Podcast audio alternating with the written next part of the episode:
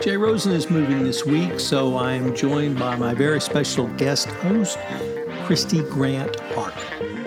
What's the only weekly wrap up of the top compliance and ethics stories? It is This Week in FCPA with Tom Fox, the voice of compliance, and Jay Rosen, Mr. Monitor. Each week, Tom and Jay highlight 10 stories which caught their collective eye, talk about sports and movies, highlight top podcasts, and preview their upcoming events. Join This Week in FCPA each week for a one stop review of the week's compliance and ethics highlights. This Week in FCPA is a production of the Compliance Podcast Network. Some of the stories Kristy and I look at this week include we take a deep dive into the President Biden statement on corruption, what it means for the compliance professional. We take a look at a couple of different board issues, meeting minutes, and does a board need a people committee? We take a look at two Chad diplomats or government officials charged with money laundering in connection with uh, bribery and corruption by a Canadian company. We take a look at the Caremark decision and what it means and how it has evolved for boards of directors as well. All on This Week in FCPA with special guest host Kristy Grant Hart. This Week in FCPA is a production of the Compliance Podcast Network.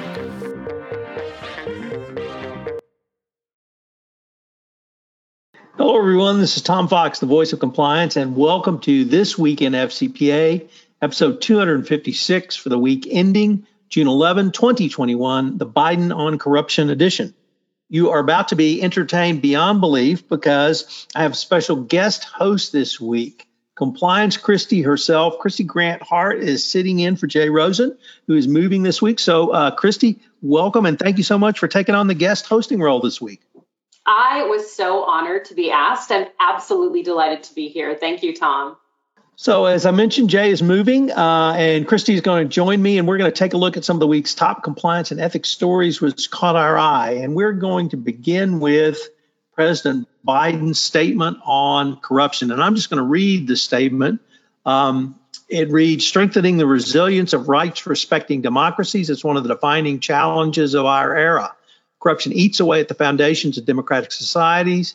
It makes governments less effective, wastes public resources, exacerbates inequalities in access to services, and makes it harder for families to provide for their loved ones.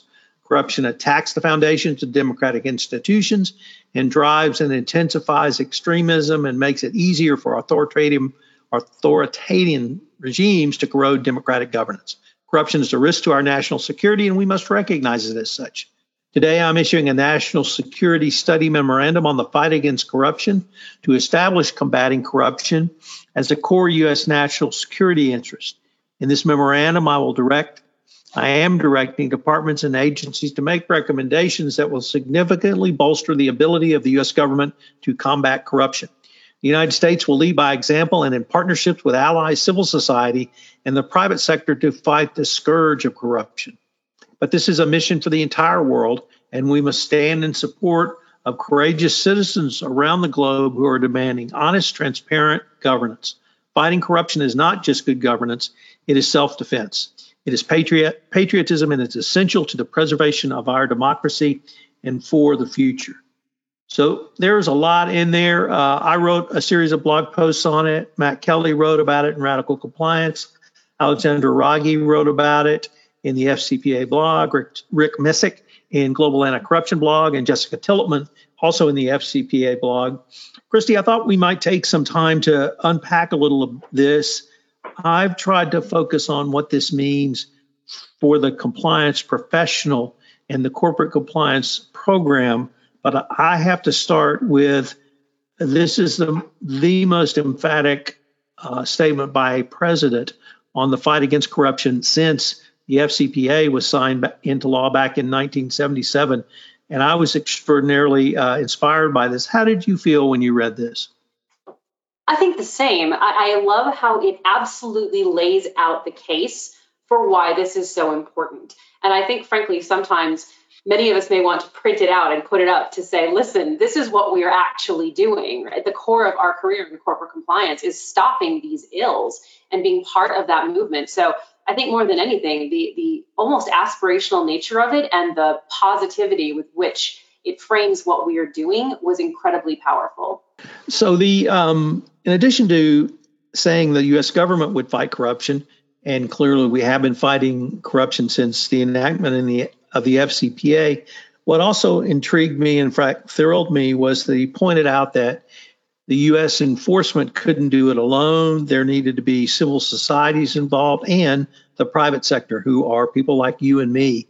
Um, what do you see this means down to uh, both our level, Kristy, and those that we work with, the CCOs, the compliance professionals, and corporate compliance programs? I hope that it renews the sensibility that there is um, almost a public private cooperation that has to happen and that is being endorsed in the administration. Uh, but there's a flip side of that too, which can be very positive, and that is that for, for many compliance officers, they're dealing with boards and C suites that are motivated primarily by fear, and frankly, the fact that there is um, recognition that this will be a priority for the administration and for the Department of Justice. And one would assume uh, that this will have teeth and that this will have resources put behind it.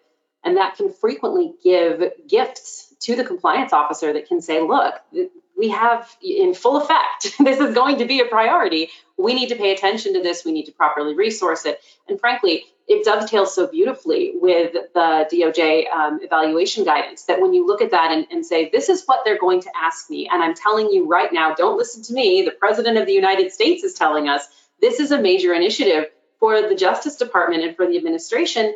We need to make, take steps now to make sure that we're doing the right thing. Or you could be talking to them about why you didn't. So let's do the right thing now. I think that it can both be incredibly beneficial for those that feel motivated and driven by the positivity. And frankly, those who only listen to fear, I think that both can be really, really powerful from this statement. What do you think? Uh, yes to the all, all of the above. And I would only add, Kristy, that uh, in addition to the statement, he issued a memorandum, which I didn't read, but I've linked to it in the show notes. And in the memorandum, part of it specifies that I think there was a list of eight departments and agencies he specifically called out to provide a written detailed plan within 100 days of how they were going to uh, implement this fight against corruption. So it is beyond the Department of Justice, it's Homeland Security, it's Department of Treasury, it's the Federal Reserve, it's Securities and Exchange Commissions, it's the CFPB. Uh, so we're going to have a larger number of agencies, and I frankly think this means fighting domestic corruption as well, which is something many compliance practitioners haven't focused as much on as they have international because of the FCPA.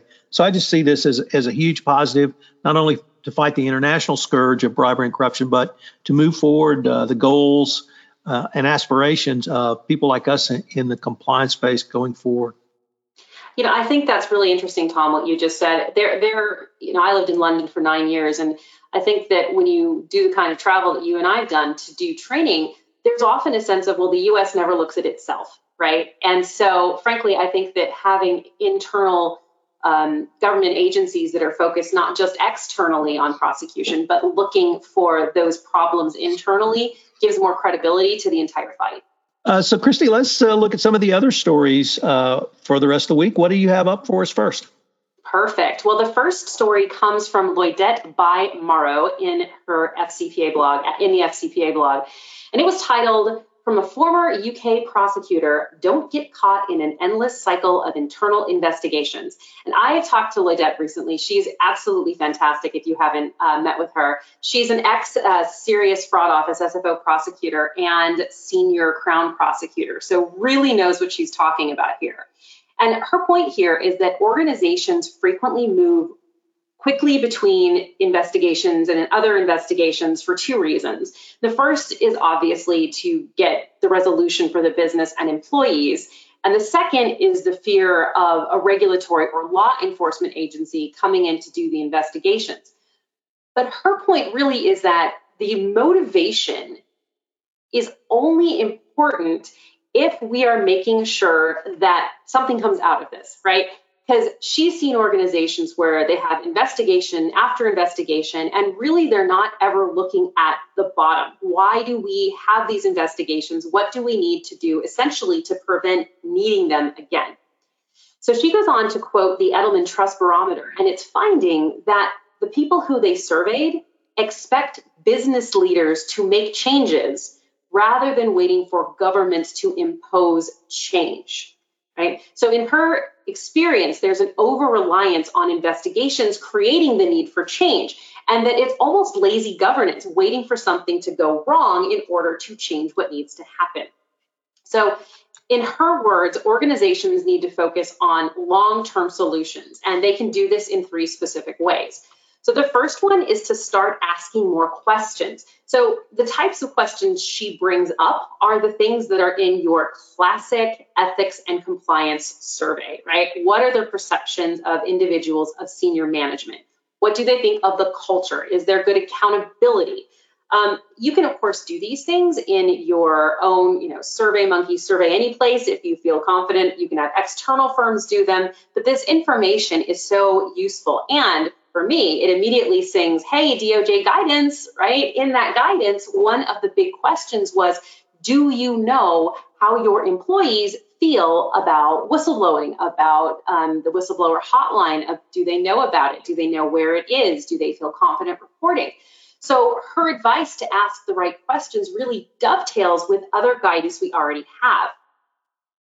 The second thing she says we should focus on is communicating findings to stakeholders. And uh, you know, I'm an attorney and I know that there are so many attorneys that just hate this idea, this kind of radical transparency. Um, but within the limits of what makes sense, she says that listen, people who know an investigation is going on want to know what's happening. So they should be communicated to in a clear and considered way. So she says this should extend to all employees who are aware of the investigation. Now, that is a broader uh, number of people than a lot of companies would be more happy to share information with.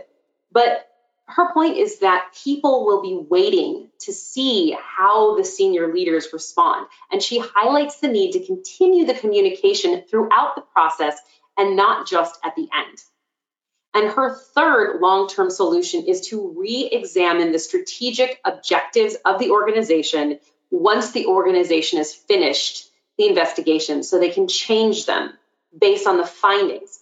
This is that difficult work, right? She notes that in the ethics study 2021 from Principia Advisory, all of the people that were surveyed, 93% of those leaders said that integrating ethics into decision making is critical for the future success of their businesses. And she closes by saying that now is the time to do the deep work required on a cultural level to impact the business. So I've seen this uh, before where we have investigations that can act almost as blockers to say, oh, we can't change the policy yet. We're in the middle of an investigation, or we can't change that procedure or what we're doing because heaven forbid, you know, the investigation must finish first. And, and then there's the other one where the investigations are the only impetus for change.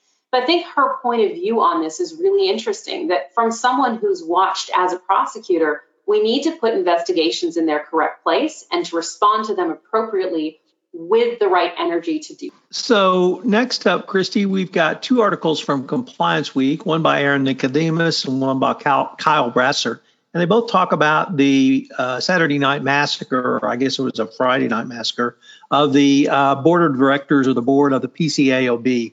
And uh, basically, Trump's board was cleaned out by the Biden administration. Uh, the uh, Securities and Exchange Chair, Gary Gensler, fired all board members, including uh, board chair William Duhnke. Uh, this was probably long overdue. Duhnke had worked to literally eviscerate the PCAOB from its mission of oversight. Although it should be said, this has been a um, very dysfunctional agency for quite some time, and Duhnke only added to that dysfunction. He didn't create it.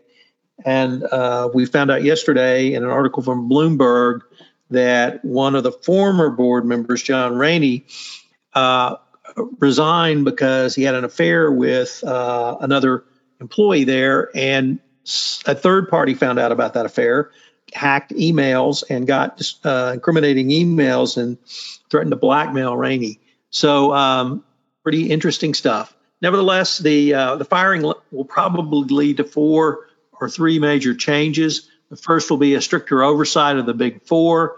Um, the Project on Government Oversight POGO, uh, for those older cartoon readers, uh, criticized the PCAOB in 2019 as doing a feeble job protecting investors. I can only agree with that.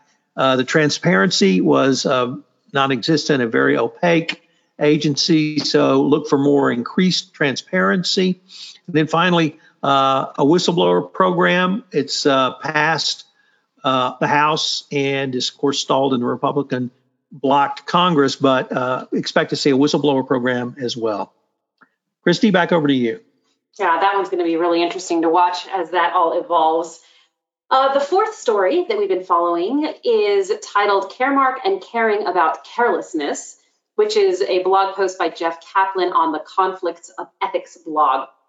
So it was a very interesting take from him. He was looking at, uh, from the lawyer perspective, about the opportunities for board of directors um, for the members to be sued by shareholders for failing to manage the risk of climate change, which is really interesting. So he quotes a recent posting in the Harvard Law School Forum on corporate governance and explores how the Caremark doctrine could be used in reference to environmental, social, and governance issues, our big favorite ESG uh, word lately.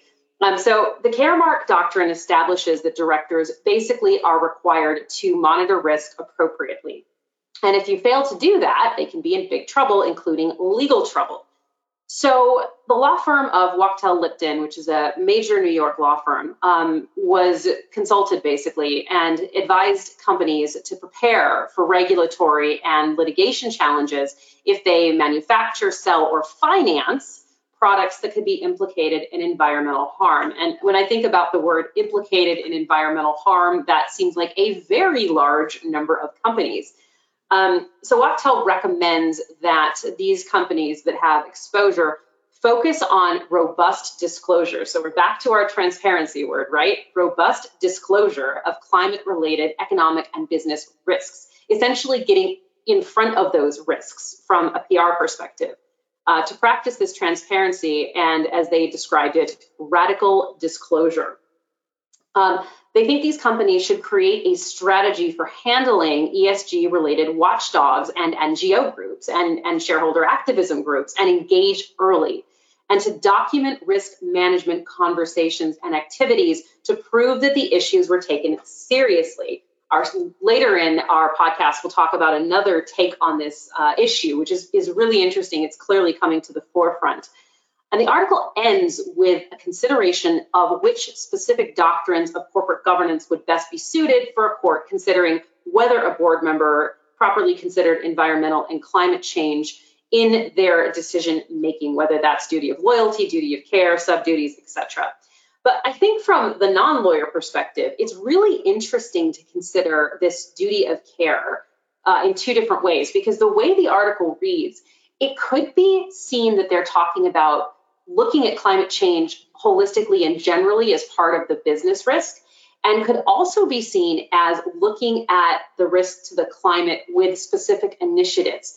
And those require different lenses. So I think if you are in this space, it may be worth thinking about how your board is documenting its review of the environmental, social, and governance, but specifically environmental impact of major initiatives, but also potentially more globally in terms of how its business is operating. So, Kristy, I learned a new term this week uh, conflict due diligence. And this comes to us from Lawrence Heim, uh, fastly becoming one of the leading thought leaders in ESG. Comes to us from his blog, practicalesg.com. And he talked about uh, the need for conflict due diligence and that investors are uh, ex- beginning to expect and demand conflict due diligence. And conflict due diligence is due diligence uh, started off around conflict minerals, but it's now expanded to high risk and conflict affected areas. So uh, some of the terms involved include conflict or violent conflict. What does that mean? Uh, the deferring to government designations list. Obviously, the U.S. government has sanctions list as well as um, other lists involved, uh, such as uh, agencies or groups such as the EU. And then my favorite, uh, responding to rapidly changing events. Uh, I often talk about conflict uh, um, change, or rather regime change, and why you need to be sensitive to that from the compliance perspective. Uh, but uh, this really emphasizes the need for due diligence in your supply chain. And if I could even expand it out a little bit, Kristy, I see this as a key component of ESG going forward because sustainability is certainly a part of ESG. And many companies now are being uh, required either because they're US publicly listed companies or because they're investors or institutional investors or private equity investors or even banks loaning them money are demanding more information about their sustainability. So, uh, having conflict due diligence, I think, is going to be something that becomes part of the broader supply chain due diligence. And for uh, the people we work with, Kristy, I think it's going to be uh, ne- uh, necessary for them to take a much more robust look at uh, not simply who's in your supply chain, but performing some rigorous due diligence in uh, their supply chain. Do you uh, counsel clients on on that, or has that come up for Spark Consulting yet? I think this is this is new. Um, I think that the the rapid evolution of of ESG as this sort of subfield is fascinating. I mean, I think that particularly with respect to conflict minerals and, and awareness, like you said, of regime changes and how quickly that can affect things like uh, trade compliance and sanctions. I think that it's really the ecosystem of all of our third party review uh, just getting broader and deeper and more important. Um, and I think the biggest benefit of all of this is that it is a more cohesive and intelligent review that's being demanded and requested, and that we're seeing it evolve that way. But there's a lot of morass to get through before we get to the next step. I have an article titled Can You Measure a Speak Up Culture by the Number of Complaints? It is written by Martin Launstrup of Sandvik, and it was in the FCPA blog. So Launstrup tackles the perennial question of whether a higher number of complaints to the whistleblower hotline mean that the company has a good speak up culture, which is in and of itself fairly uncontroversial at this point, I think, because there's so many empirical studies showing that higher levels of internal reporting correlate with better stock prices and higher employee engagement. But his take is a bit different. So in his article, he ponders whether paying attention to the number of reports, high or low, matter at all.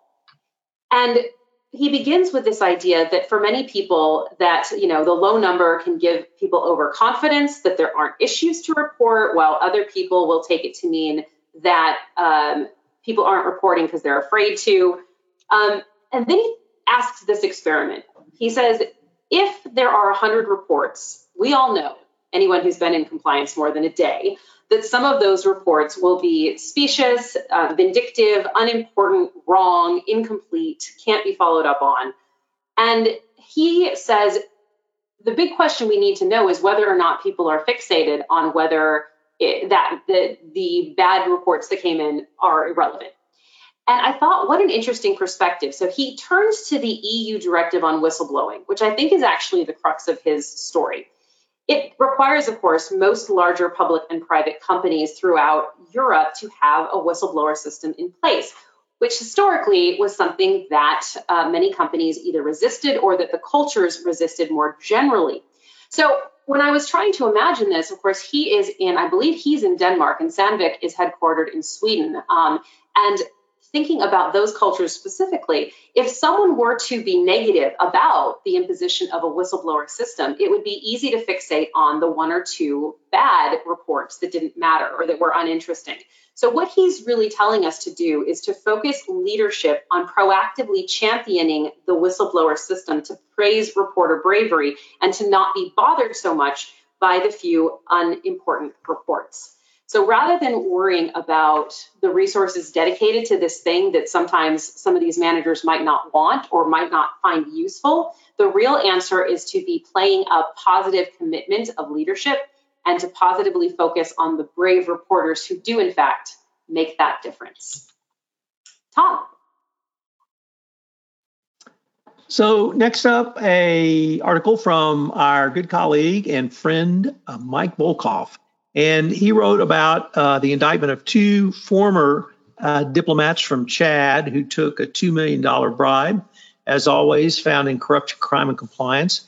And this is an example, once again, of uh, the Department of Justice using laws other than the FCPA to go after the bribe receivers since the FCPA is a supply side law focusing only only on the bribe giver. So uh, these two uh, husband and wife actually um, um, had the idiocy to accept bribes in the United States, thereby creating U.S. Pers- in personam jurisdiction. Uh, the indictments were released, uh, I think, uh, earlier this month or late last month and they are still at large. But really, for me, Kristy, this shows uh, that the U.S. government is focusing on individuals. They're focusing on going after the bribe receivers, usually via a money laundering uh, uh, law violation. Uh, hopefully, that will be remedied by the Crook Act. Uh, but the DOJ is, is using all of the tools it, it has in its arsenal to help fight bribery and corruption and going against and indicting, uh, even if they can't get jurisdiction over them uh, to get them extradited yet, uh, to former Chad uh, diplomats for accepting bribes from a U.S. company or rather a Canadian company in violation of the FCPA is certainly a positive step. And what do you have for us next? Um, I have something fantastic next, but I do want to comment on that. I mean, I think that one of my favorite quotes ever that came out of the DOJ is, you know, people when people see other people go to jail. They don't see a company go to jail. That, that's not a thing you see. So that ability to make it personal is so critical to our work. Um, and I think that it really shows that, you know, in making an organization wrong is one thing, but if you don't have any individual accountability, it's, it's a lot harder to tell people individually that they may be held accountable. Uh, what do you think about that, Tom? Absolutely. Uh, absolutely. And if we can get you know the bad guys who are accepting these bribes um, indicted and in jail in the United States. Hopefully, that could start to deter some of this behavior. Hundred percent. So that leads us back to our Caremark duty of care. So story number eight is titled "Our Compliance Violation: Smoking Guns Hiding in Board Minutes," and this comes to us from Terry Quimby, who is an attorney and former state regulator in Michigan and it's printed in Compliance Cosmos. I really liked this article. This may have been my the most interesting one I read this week. Um, it revisits the theme of this Caremark duty of care doctrine. This time, viewing it as how board minutes prove or disprove that an important compliance topic was covered at the board meeting. So, when thinking about creating board minutes and creating board agendas, looking at whether or not your compliance concerns are properly captured. Um, so Quimby notes that board meetings are uh, being board meeting minutes are often key pieces of evidence in shareholder derivative lawsuits, and judges heavily rely on them as evidence. So she wants us to really think about the fact that what's in them is as important as what is not in them. So she made her point by showing us the example of two very different cases that had come out. So the first was related to Blue Bell Creamery, which at the time when the decision came down was the largest ever criminal penalty for a food safety violation. So Blue Bell had known for years that they had food safety issues um, it was their only major compliance risk. And they couldn't possibly say they weren't aware of it. The US Food and Drug Administration directly reported its concerns to the CEO of the company before it all went wrong. So they certainly knew they had a history of this, but there was no history of any board oversight whatsoever. And then in 2015, Listeria broke out and it caused recalls, plant pauses the deaths of three people and hundreds of sick folks, right? So the fact of the matter was, when the shareholder derivative suit came to light and they asked for the board minutes, there was no oversight committee. There was nobody who was reporting regularly on food safety. And the government said, You got to be kidding me. You have a duty of care to be looking at the risks to this company. That's the number one compliance risk. Forget it. $17 million fine. That was juxtaposed with the second case, which they were looking at the behavior by Disney, which was alleged to be anti competitive in its acquisition of Pixar. So, in that case, the Ninth Circuit reviewed the board meeting minutes and they showed adequate consideration of the relevant issues. They did not see any anti competitive behavior. And the board members proved their fulfillment of their duty of care based on what was in those board meeting minutes.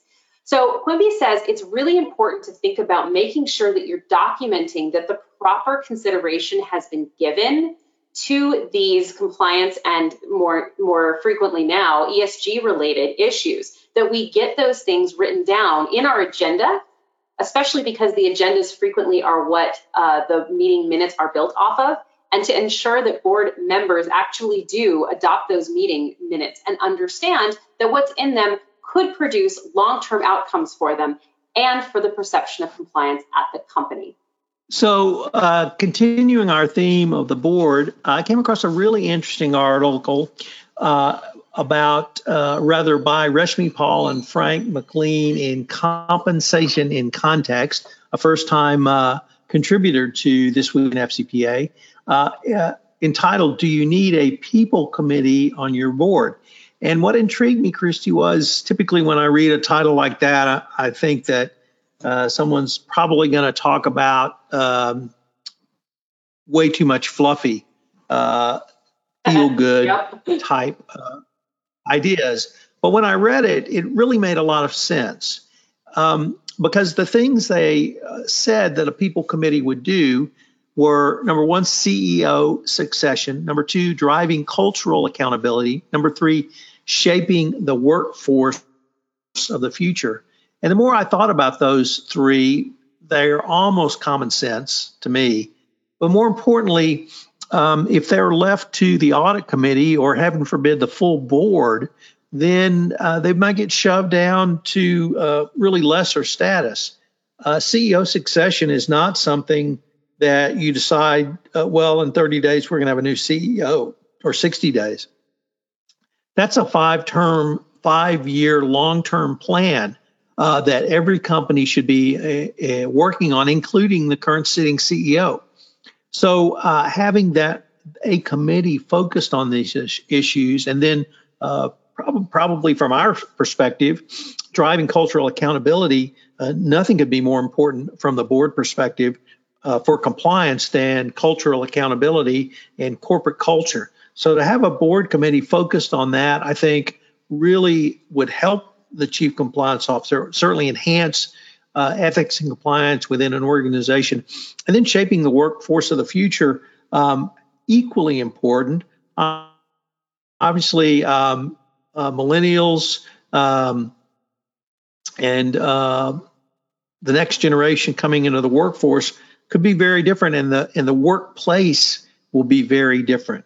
And so having um, a board committee focusing on long term strategic initiatives to uh, shape the workforce, I think it is almost a common sense um, uh, approach because, I mean, even the World Economic Forum estimates that the cost of reskilling an employee is almost $25,000. So if you're going to change how you do work, whether that's um, a virtual work environment, whether it's a hybrid work environment, whether you've redesigned your office uh, around the new realities of uh, much more virtual interaction with your customers and other stakeholders.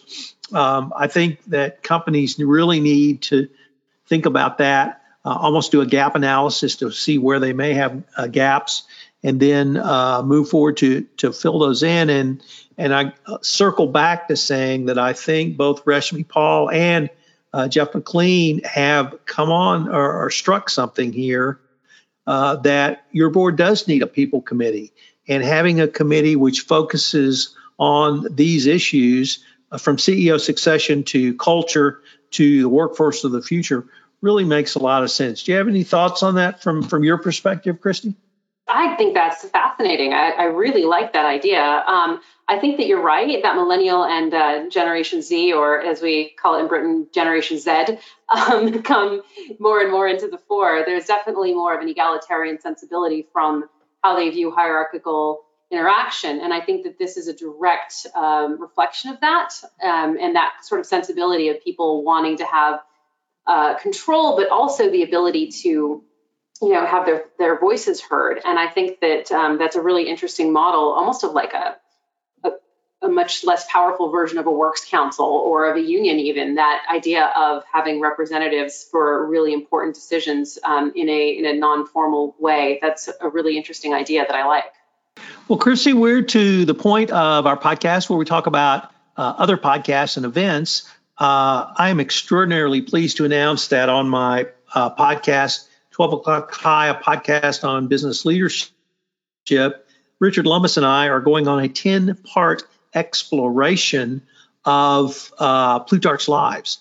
Uh, for those of you who don't know what Plutarch's Lives is, it's a biography written by the Roman Plutarch in the first century AD, where he compared, or third century, I think, excuse me, he compared the lives of Greeks and Romans and contrasted them. It's a fabulous book of history. It's a fabulous book of biographies something I wanted to do for some time. And we're going to look at 10 of those lives, both from the Greek and Roman perspective, and try to mine them for uh, business leadership lessons uh, in the modern world. It'll be over 10 weeks every Thursday, starting yesterday. Uh, in episode one, we looked at uh, the Greek Themistocles and the Roman Camillus. Uh, it's summer, so that means trekking through compliance is back. Yes, I have reviewed all 79 episodes of Star Trek, the original series. I started June 1. They go up every day at 3 p.m., including weekends, on the Compliance Podcast Network. Over the past week, we've had Mud's Women, What Are Little Girls Made Of? Miri, Dagger of the Mind, one of the most troubling uh, of Star Trek, and the Corbomite Maneuver, uh, one of the most fun. Uh, AB InBev is back with another uh, compliance open house on June 15th at 10 a.m on the topic of collaboration framework for democratizing compliance analytics, where we are and what's next. Uh, Matt Galvin uh, will be leading that effort. On July 1, K2 Integrity, Sneza Gabauer, and Darren Matthews will present a webinar on asset tracing at the IBA Global Influencing Forum. You can get, uh, we link to details and registration for that. And then finally, what's the role of compliance in managing ESG initiatives? It's something I've certainly been interested in and have written about it extensively. Well, if you'd like more information, join Convercent's Global Forum to learn what's ahead for ESG and what you should be thinking about now as uh, the Biden administration moves forward with greater regulations. Uh, it's on June 16th at 11 a.m. Eastern Time. I've linked to registration and information in the show notes. Uh, Kristy, this is typically the part of the podcast where I get to talk about my upcoming book, The Compliance Handbook, second edition. But it turns out you have a book coming out this month. So I'm excited to uh, hear about your book. I know a little bit about it, but why don't you tell us about uh, about your book and where our listeners might be able to go uh, to either a pre-sale or when it comes out? Absolutely, 100%. So we wrote, so we, by me, I mean I and uh, Kirsten Liston and uh, the godfather of compliance, Joe Murphy, wrote uh, the Compliance Entrepreneur's Handbook. And it's about the tools and tricks people need to take their killer idea and make it into a real business. Um, Kirsten, Joe, and I are consistently asked about transitioning from that in house world um, into having a consulting business, a product business, a technology business, training software, all kinds of different ways of doing it. And we finally decided it was time for a book dedicated to how to do that in our fast growing industry. So it's a fun book. It's a good read. It's got great exercises, and it's one that I'm uh, had so much fun writing. It's currently available for pre-order on Amazon, either in Kindle or in um, hardcover. It can be pre-ordered at bookstores now as well, and it comes out. Its publication date is June 20.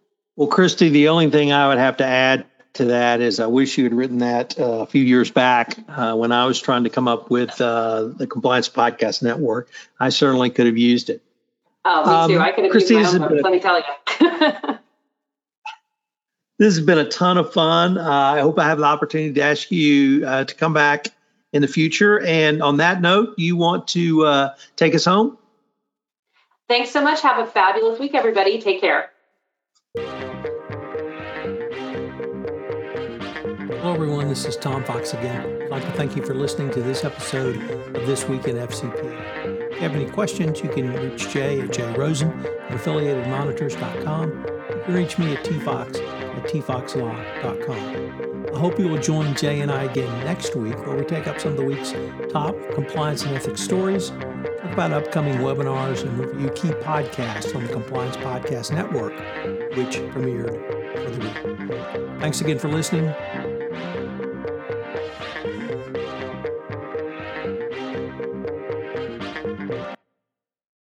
This podcast is a part of the C Suite Radio Network. For more top business podcasts, visit c-suiteradio.com.